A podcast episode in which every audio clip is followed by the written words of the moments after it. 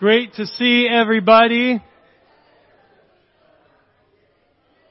We are almost to Thanksgiving. This is like the best time of the year. I hope you're feeling the the holiday vibe. It's kicking in. I was at the mall uh, earlier this week, and the Christmas music was on the whole time I was there. It feels a little early, but that's all right. It's happy. Um, uh, so uh, you have me again uh, and again. So uh, Scott and Danielle were uh, visiting with our ch- sister church in Rancho Cucamonga, um, and uh, they'll be here later for our dinner. But um, uh, Scott has asked me to continue his series of sermons from the Gospel according to Luke. Uh, and uh, I'm told that brings us to chapter 11 uh, which I love, Luke chapter 11. I don't know if you're familiar with it, uh, but you, you will be hopefully by the end of this evening. Um, and you'll see, for the most part, uh, the, the verses we'll consider together this afternoon have to do with prayer. Um, and they, it's, I suppose you could say it's like an instruction on prayer but it's not the kind of instruction one might expect, uh, in my opinion. Um, and it reminds me, and maybe this image can help us as we go along, perhaps not, but um, have you seen uh, the movie Good Will Hunting? Has everyone seen that? It's it's raw. It's a rough movie. It it won the Oscar uh, Best Picture, I think. It was like '97 or sometime around them, late '90s. Um, but there's a scene. So for those of you who've not seen the movie, uh, it's about this like really intelligent young man who has this amazing gift of learning and absorbing information and he's like smarter than kids who have you know degrees at Harvard yet he doesn't even have a college degree. He's just this brilliant kid. But he's he grew up in very dysfunctional homes a very challenging setting and so he's a smart kid mixed with emotional challenges.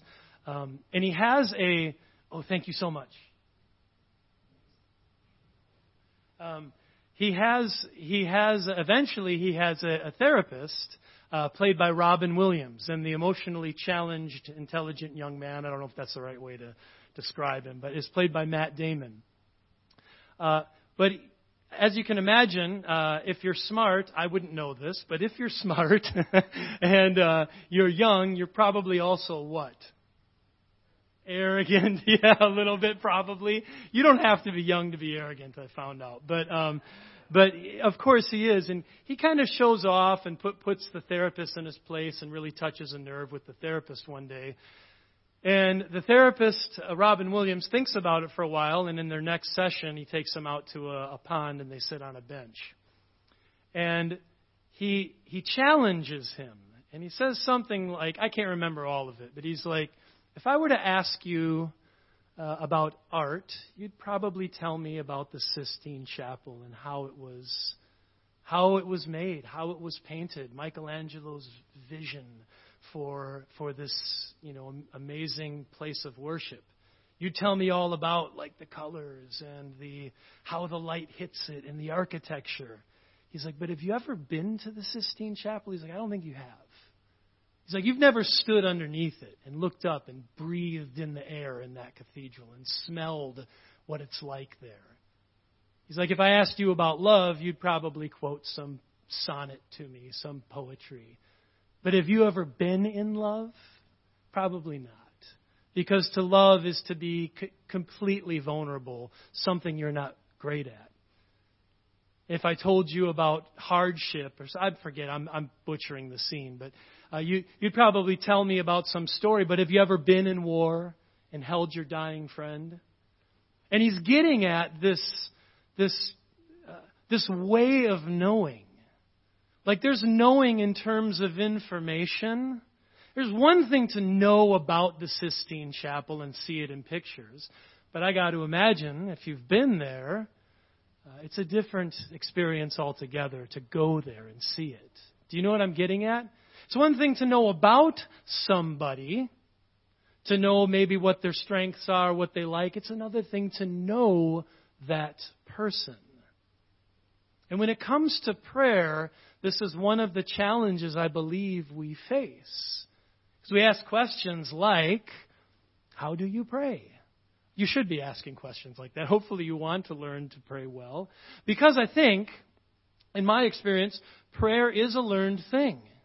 I don't think you come into to the church building for the first time or do your very first uh, Bible lesson and immediately, like it's downloaded, how to pray. Not only do we need like a language for prayer, what what to say, but more than that, like what's worthy of praying about, praying for. I feel like this is a lifelong project.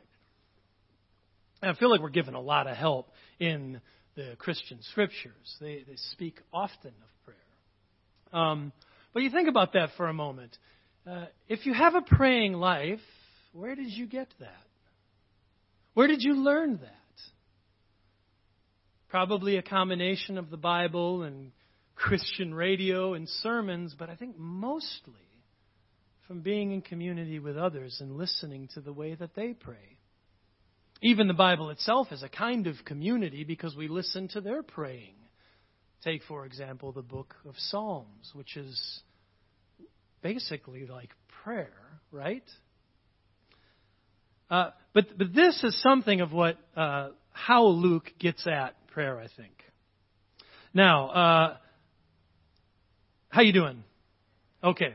Beginning in Luke chapter 9, this has been mentioned, Scott mentioned this. Uh, near the end of chapter 9, Jesus begins a journey up to Jerusalem from the north. Um, and chapter 10, which Scott talked about a few weeks ago, has a lot to do with what we're going to look at today. And I don't know if you remember some of the things that happened there, but he sends the, the he sends out uh, some of his followers to go do these great things, and they come back all excited, and and he tells them about what's happening in this ministry and and what to be excited about. And last week I actually looked at Matthew chapter 11 about this uh, this invitation to rest. He says, "All you who are burdened and heavy." Heavy laden, come to me and I shall give you rest. Take my yoke upon you and learn from me. Do you remember this? Um, and just before that, Jesus has this prayer, which he has in Luke 10 as well, which is, I praise you, Father, that you have revealed yourself to whom? You remember? Children. Not to the wise and learned, but to children. So in chapter 10, these followers of Jesus had, we know they had some experience with Jesus' praying life. We know that just from the context, and I think maybe that can color in some of why they ask the question that they do. But Jesus is, is, is asked about how to do what they've seen him doing. Let's, let's read. Would you stand, actually? Let's stand as we read uh, from the gospel, if you're able to stand. Um, now, Jesus was praying in a certain place and when he finished, one of his disciples said to him, Lord, teach us to pray. As John, he means John the Baptist, taught his disciples. And he said to them, When you pray, say, Father, hallowed be thy name. Your kingdom come. Give us each day our daily bread, and forgive us our sins. For we ourselves forgive anyone who is indebted to us, and lead us not into temptation. And he said to them, Which of you has a friend? Uh, which of you who has a friend will go to him at midnight and say to him, Friend, lend me three loaves, for a friend of mine has arrived on a journey, and I have nothing to set before him. And he will answer from within, Do not bother me. The door is now shut, and my children are with me in bed. I cannot get up and give you anything.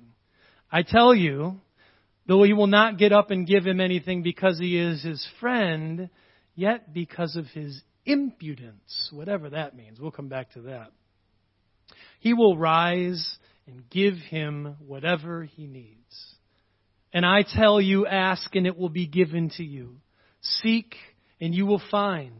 Knock and the door will be open to you. For everyone who asks receives, and the one who seeks finds, and the one who knocks, it will be opened.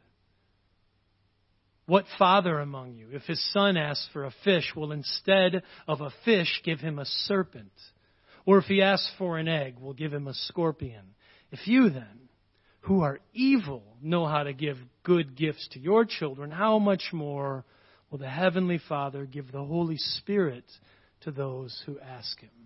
You may be seated.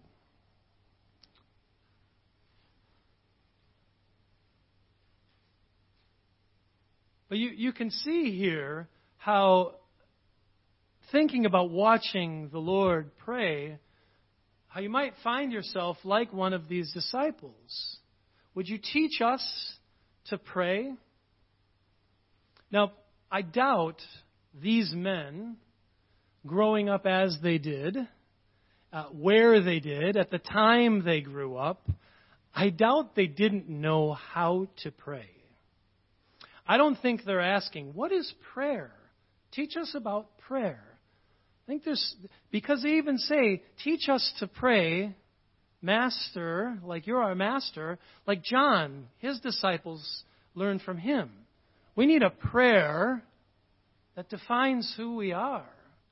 A prayer, not, not that I need you to tell me what prayer is, but we need the kind of prayer that will teach us what to aspire to. That will help us make sense of all that God has been doing. That will kind of mark the moment as we follow you. We need a prayer that captures what it is God is doing and what God's will is. And He gives them a prayer. He, he does, a, I think, a wonderful job. This little prayer is a bottomless pit. Uh, pit's the wrong word, a bottomless well. it's a bottomless well of having your thirst slaked if you're the, of the sort who knows not what to pray for. Because as it turns out, there are prayers that aren't great. There are, there are self-interested prayers. There are, there is a way, in my experience, of praying that, that actually leads you further from God and His will. I, have learned a lot over the years from Abraham Heschel and his, his uh, uh, view of prayer within Judaism.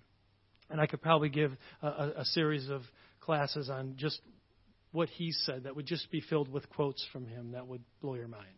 Uh, but he says things like, and I'm paraphrasing, a person may sit for hours and think, and no prayer come to pass. The prayer takes us out of self interest. Prayer isn't just a monologue, just us talking at God. It's not really a dialogue, not, not really like the kind of dialogue we'd have with another person. It's not rightly to think of it as like a conversation. Prayer is this attachment to something massive. Prayer is to, to repopulate the world with wonder and awe, to become aware once again of the goodness and grandeur and sovereignty of God. Prayer that might focus on, say, just my world may not help me much in terms of seeing what God is up to. Now, I don't mean to say that prayer is just there to teach us how to, to, to dream or how to think. Prayer is our, our response to God's work in our life. It's an address, but it's our response to His work. But praying is this very, I, I don't love the word spiritual, but for lack of a better term, let me use it here. Praying is a very spiritual thing. Prayer is that thing that draws us toward God and His will. As Heschel says, I won't quote him anymore, I promise. I'll try not to. Uh, but as he says, we, we pray with our feet. That praying not only leaves us as we are, but it allows us to see the world from a different vantage point and somehow enlists us in a life that we've been praying for. The thing we are asking God for, we find ourselves not just talking at God, but participating in that very will of His. So he begins with this prayer. Now you're familiar with Matthew's version, right? If you went to any kind of mainline uh, church, you probably prayed this on a regular basis, even maybe a non denominational church. This is a very well known little prayer, especially Matthew's version. How does it, how does it go? Our Father who art. I loved it. You, I knew art was going to be there. Who art. Which tells us it's a generational thing for a lot of us. We learned that. We should learn that again. I, I think we should pray that every time we meet, in my opinion. And there's a reason why. Because it's a wonderful prayer. It does, this little prayer, if you just prayed this prayer, if you gave your heart over to praying this little prayer, you will have prayed well. You will have said what should be said in prayer. Now, we don't like that. We don't want any written prayer. We don't need any stinking help praying. Prayer comes from the heart. It's about what I'm feeling in my walk with God. Well, not, not so fast. There, there's, there's teaching about what God is up to and drawing us in the teachings of Scripture toward that, that it begins to saturate our lives of prayer. The book of Psalms does the exact thing, only it takes a lot longer that Jesus has done here. The book of Psalms is all about the king. If you haven't read the Psalms, you should. You should read a few every day. They're wonderful. They will help you pray well. But they tell you about the king. And about halfway through the book of Psalms, all of a sudden they realize, oh, the king we need is actually not David or Solomon or Hezekiah. It's Yahweh. It's the Lord. In fact, there's a whole collection of Psalms 93 through 99 called the, the Lord Reigns Psalm, Melach Adonai. Uh, they, they begin. But it's a prayer for the reign of God. So Luke says, How you doing? You'll see how awesome this little prayer is in just a moment. And then I'll get to what I really want to talk about. Um, Father. Father. That's, that's the first word uh, in this lesson on prayer. We'd like to learn how to pray from you. We've seen you do it. It's strange. You call the one we call God, and we understand him as Father, but you address him as Father. Like we all know God is the Father of all. The Old Testament shows that. It's not a total jackknife left turn in the New Testament that God would be conceived of as a father. There's something about the way Jesus addresses the God of all creation. There's a sense of familiarity and reverence. It's hard to have both of those things familiarity and reverence. But Jesus addresses the one we call God as Father. And I think Father is really what Jesus wants to tell them about when he talks to them about prayer. Father. Really, this whole thing is about God as a father and how, how important that is if we want to begin a praying life. You can address the one they call God as your Father. Hallowed be your name. Anyone know what that means? Hallowed be your name. Now, the name isn't even used here. His name isn't Father. His name isn't God. Right? God is just a title. Father is just a title. We talked about this in Exodus. God has a name, uh, but the name doesn't show up here. Hallowed or may, may your name be holy. Now, if you're praying that, can you make God's name holy? Isn't God the one who makes things holy? Isn't a thing or a person considered to be holy precisely because of, because of its proximity to God? Isn't God the one from whom holiness goes out? This is an odd thing to say. God, we, may your name be holy. Do we imagine we make God holy? Yes and no. No, in the sense that we don't, God doesn't require us to become holy. But the way that we live our lives sets God's reputation apart as holy. In fact, it'd be impossible as a as an, uh, an observant reader of the Hebrew Scriptures to not notice in this little bit, uh, hallowed be your name, hearkening back to the, the, the prophet Ezekiel. You're probably familiar with this passage even if you don't know where it comes from. But Ezekiel says uh, something like, I will cleanse you, or sprinkle you with water, and I will remove your heart of stone and give you a heart of flesh that you may live holy lives. Basically, show my holiness by the way you live. But even in Ezekiel, the people couldn't do that. God had to give them the heart to be able to do that. What a prayer. What a thing to pray for. To acknowledge as we're praying what I do today, if you're praying in the morning. What I'm going to go ahead and do today will give those people or things that interact with me a sense of what God is like. May your name be holy, employs us, it gives us a job.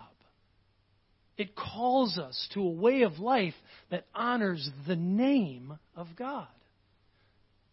James talks something like this in, his letter that we have Christ named over us as Christians. We walk around bearing Christian. We're little Christ, right? That's the idea. We represent Him. May your name be holy.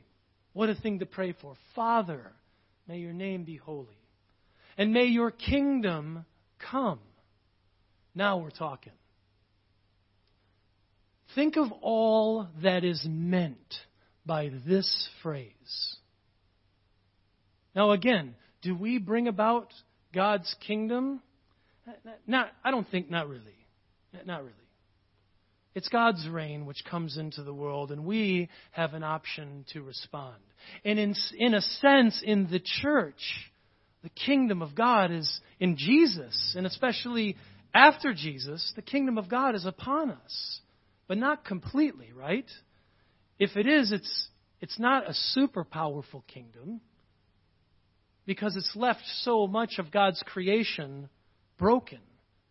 But we see the kingdom of God even though it's not fully here, right? And so we live in this tension of the goodness and spirit filled community which lives out by God's power the good life, by God's power, not ours. But we live in a world replete with suffering, sadness, war, hatred, greed, violence, lust, sick aunts, sick cousins, sick grandparents, depressed family members. We live with so much turmoil in our lives. To ask and seek, may your kingdom come, is to gather up all of that brokenness and imagine how different it would be under God's reign and rule. May the reign of God come. How many of you in prayer, let's just be honest. You don't have to raise your hand if you're because you want to look good, but I, I know I know better than that. We all struggle with this. How many of you when you think of prayer, you get a little stressed out? No one? I do. I get stressed out. How much is there to pray about? Do any of you keep prayer lists? You probably don't because they're stressful. You can't possibly cover it all. It's hard to think through all of the things that need prayer, big and small, people and wars, and all of it needs attention. And the people of God need to show up in these places of pain in prayer, seeking God, asking for help. And this prayer, to mean and understand, sets us on our way to pray big. To not pray small, but to imagine not just the healing of a few people, but God coming to reign over all things. And again, as we pray it, we find ourselves employed. You see that? As we pray it, may your kingdom come. Oh, wait, I live in your kingdom. May it come through me. May the reign of God be evidenced through me. The things that you would do if you were me, help me to try to do some of that. All right, I could go on and on forever. Give us today. This is such a posture that, you know, we sit and we pray. Uh, what do we say um, uh, when we sit down? To, we do the obligatory prayer at the restaurant to show everybody we're Christians. We get our food. We say, God is great. God is neat. Let's eat, or something like that. Or rub, rub a dub dub. Thanks for the grub. Like, no one wants to wait through prayer while your, your mozzarella sticks are, like, you know, tantalizing you. Like, no one wants to give God much attention in that moment.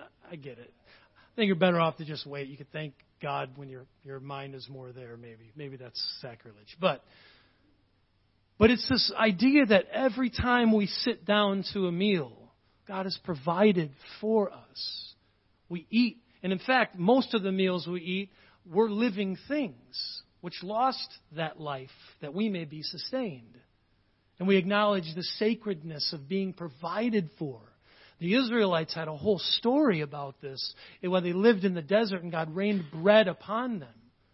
But to remember that God provides and seek provision Spiritual, sure. And there's a big discussion is this like spiritual bread or real bread? Either way, it directs us to the idea that God provides. We need God's help. And again, don't you find yourself employed when you know that where you live, there are families who can't have bread? And here you are praying for bread? Aren't you employed again in prayer? Isn't prayer seeking to move your feet and your hands? and forgive us. We may think, well, I've been baptized and forgiven. I don't need to ask for that. God's already forgiven me. No, we err in many ways all day long. Not just in looking too long at that image, in, in cheating or telling a white lie or speeding or something like that, but also in the good we fail to do. We are broken and it's an acknowledgement of our need of the mercy of God to ask Him, forgive us. Oh, not just, see, fatherhood implies siblinghood or brotherhood and sisterhood. Not just forgive us, God, but, you know, like we forgive. Boy, it's, a, it's an audacious thing to ask God to forgive us if we're unwilling to forgive others. Again, we find ourselves not only asking God to do something for us, but also summoned to be something different. What a prayer. All right. Lead us not into temptation. The, the, the thrust is we need God at every turn. Spend some time with these, these prayers Jesus gives us. But look at this is what Jesus seems to really want to expand. So imagine the word Father and then like on a screen in like your disk drive or something, and it's a drop down menu. Father. And then he's like, let me expand on, on, on something here for you guys. It's like you ask about prayer, and you ask for a script, teach us how to pray. But Jesus doesn't just hand them, say this. He does say, say this. But then he, he goes further. He gives them a very small prayer, impossibly deep, right? but very small. And then he says, Now, which of you, and it's a question. Uh, your, your translation may say something like, Suppose one of you. It's, it's a question in Greek. Which of you, it's getting you to think. He's drawing you out now. Master, teacher. Which of you has a friend, and the friend comes at night while you're sleeping, and he pounds on the door. It doesn't actually say he pounds on the door. It might have been a polite knock. For some reason, I think if you're familiar with the story, you imagine him pounding on the door like crazy, and he just won't stop. But it doesn't say any of that. Just as he comes at midnight asking for bread. And probably bread was cooked with the little community of houses together out in the courtyard. Everyone would know who had bread and who didn't. So he wants three loaves at midnight. like, I don't know if you've ever had a, a, a fellow uh, parishioner, church member, brother or sister show up at 2 in the morning for anything. But we, we're that kind of community, right? Hopefully. It's annoying, but we'll give you what you need, right? He comes at night, uh, this in this hypothetical question, comes at night knocking knocking on the door supposedly. Get, I need three loaves of bread, and he says, "No, dude, like you know, and it's not like they have like bedrooms. The the the, the homes are, are quite different in in Israel in the first century. Um, probably they're all in the same on the same mat or right next to you. You're like, no, dude, we've locked up. The animals are away. The kids are asleep. I'm not getting up and coming over to give you three loaves because you have a buddy in town. Like it doesn't doesn't work that way. Let's talk in the morning, right? Now we imagine this. Well, what is Jesus trying to drive home here with this little story? Be persistent. Don't give up. Nope. That's not his point. Has nothing to do with persistence. Go back and look at it. Persistence doesn't come up at all. In fact, there's a, a chapter a little later in chapter 18 with a judge. Uh, where, again, it's not really about persistence. This isn't not a story about keep praying and keep praying and you'll eventually wear God out and He's going to give you what you want if you never shut up about it. That is not the point. This guy gets up in the middle of the night for a friend. Why? Because of his impudence. What in the world does that mean? His lack of shame. This guy comes in the middle of the night and disrupts the whole household to give bread to his buddy. And because he's a friend, and because he has such nerve to be so rude to do that, this guy will get up and give it to him. What does that have to do with praying?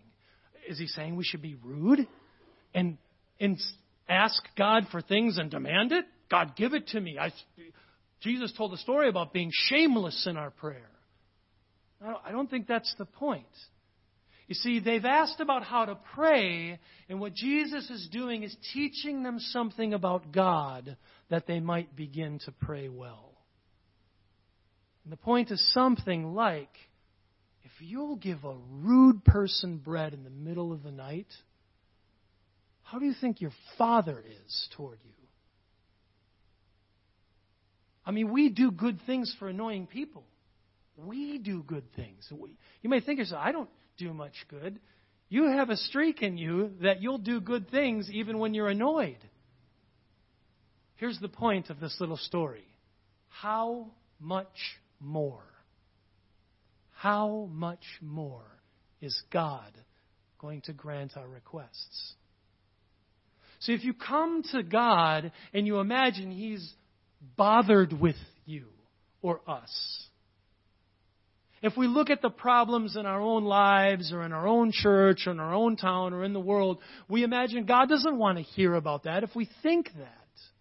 Or we don't need to ask God for help, let's just do it ourselves. We don't know enough right about God to even pray well. Jesus doesn't just tell them about the Sistine Chapel. He tries to lead them into the cathedral, into the sanctuary. I want to show you what God is like. Because if you know who your Father is, you'll be able to pray a lot better. You asked for a prayer, but I'm going to tell you about your Father. Isn't that awesome? You will give a rude person bread in the middle of the night, imagine your Father think bigger.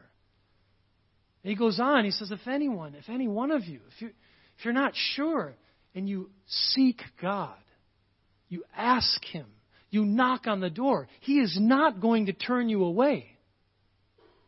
Now, what He's going to give you is going to go way beyond what you're, what you're asking for, probably. But then He tells another little story. How you doing? We're wrapping up. He says, Which of you, another question, which of you now, now of you fathers, if you're, I can't imagine Hannah, one, I can't imagine Hannah coming to me, my daughter, and saying, Dad, can I have a piece of fish? But, but uh, maybe like a Snickers or something. Dad, can I have a piece of, uh, can I have a Sour Patch Kid or something like that? But so she, the child asks for a fish, and imagine a father so evil that he tricks his kid and hands him a snake feels like a fish, but it bites him. And then the dad, like, got him, gotcha, ha ha. Or imagine the kid is hungry and he asks for an egg, and you know how a scorpion, if it's balled up, and he hands it to him, I got a, I got an egg for you, son, and he puts a scorpion in his hand. Ha ha, gotcha, scorpion. No one would do that. He says, but you're evil, and you wouldn't do that to your kids. You'd have to be a psychopath to do that. You're evil, and you would give your kids good gifts if they asked you. How is it that you have the capacity as a broken human being whose propensity is selfishness because of sin and the sinful nature, you know how to listen to your children and take care of them and bless them and give them good gifts. Yet you know nothing about God. How much more? God will, if you ask Him, He doesn't say God will give you what you ask for. He does you one better. If you seek God, what does He give you? His Holy Spirit, Himself. His reign. To learn to pray well is to know something foundational about the one we call God. He is a Father who longs to hear from us and give good gifts to us. Don't hear me saying He wants you to win the lottery. He wants to give you His Holy Spirit. He wants to take up residence with you, draw you into his kingdom and his reign. Begin there. And I think that's a, that's a tall order for a lot of us. We have to start with, because what, what things blind us to God in our culture? All kinds of things. Some of us, do you remember the line from C.S. Lewis's Screwtape Letters when the, the older demon is instructing the younger demon. He says, You really want to get the people off course? Get them to pray to a God that doesn't actually exist. Get them to think all wrong about God, because then they'll be praying to a God that's not actually God, how God is. A lot of us find ourselves there. We're praying to God, but He's nothing like how we're relating to Him. And we need to maybe come back to where we started and begin with He's a Father. He longs to help me. He longs to guide me through my problems, my questions, my restlessness. But that's to begin praying with faith. I love that Jesus does this. I love that Jesus is the kind of Lord, of teacher, of master, who, when we ask him for 10 steps to a better prayer life, he instead says, Here's a little prayer, and I want you to think about the Father. Isn't that awesome? We may not like it. We may wish Jesus would say, Give us the ACTS formula. Remember that? The ACTS formula? Adoration, confession, thanksgiving, supplication. Go through this formula every day. You'll be fine. No, he, he doesn't stop there. He gives us a fish. Uh, he teaches us to fish, doesn't just give us a fish. Teaches us to relate to God.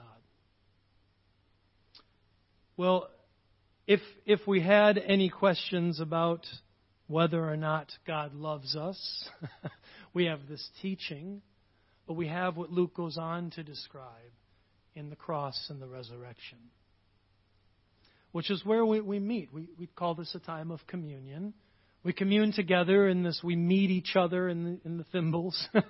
like we, we, we find one another at the loaf which has been broken by some company that makes these communion things. If we if we had a, a table and we're eating, you'd, you'd see one of us break the actual bread and see this the rich symbolism inviting us to commune with one another over the fact that God has loved all of us. He wants all of us at the table, but we commune with Him as well. I love the communion part of every Sunday because it's evidence to me that God doesn't want to remain far off. We shout across the void to God in prayer, and maybe He'll listen if, we're, if we nag Him long enough. I love the picture Jesus has shown because it's what I experience in the cup every week. God draws near, present among us even now as we commune with each other and together with Him. But let's go to God in prayer. um, and we'll, we'll have the Lord's Supper.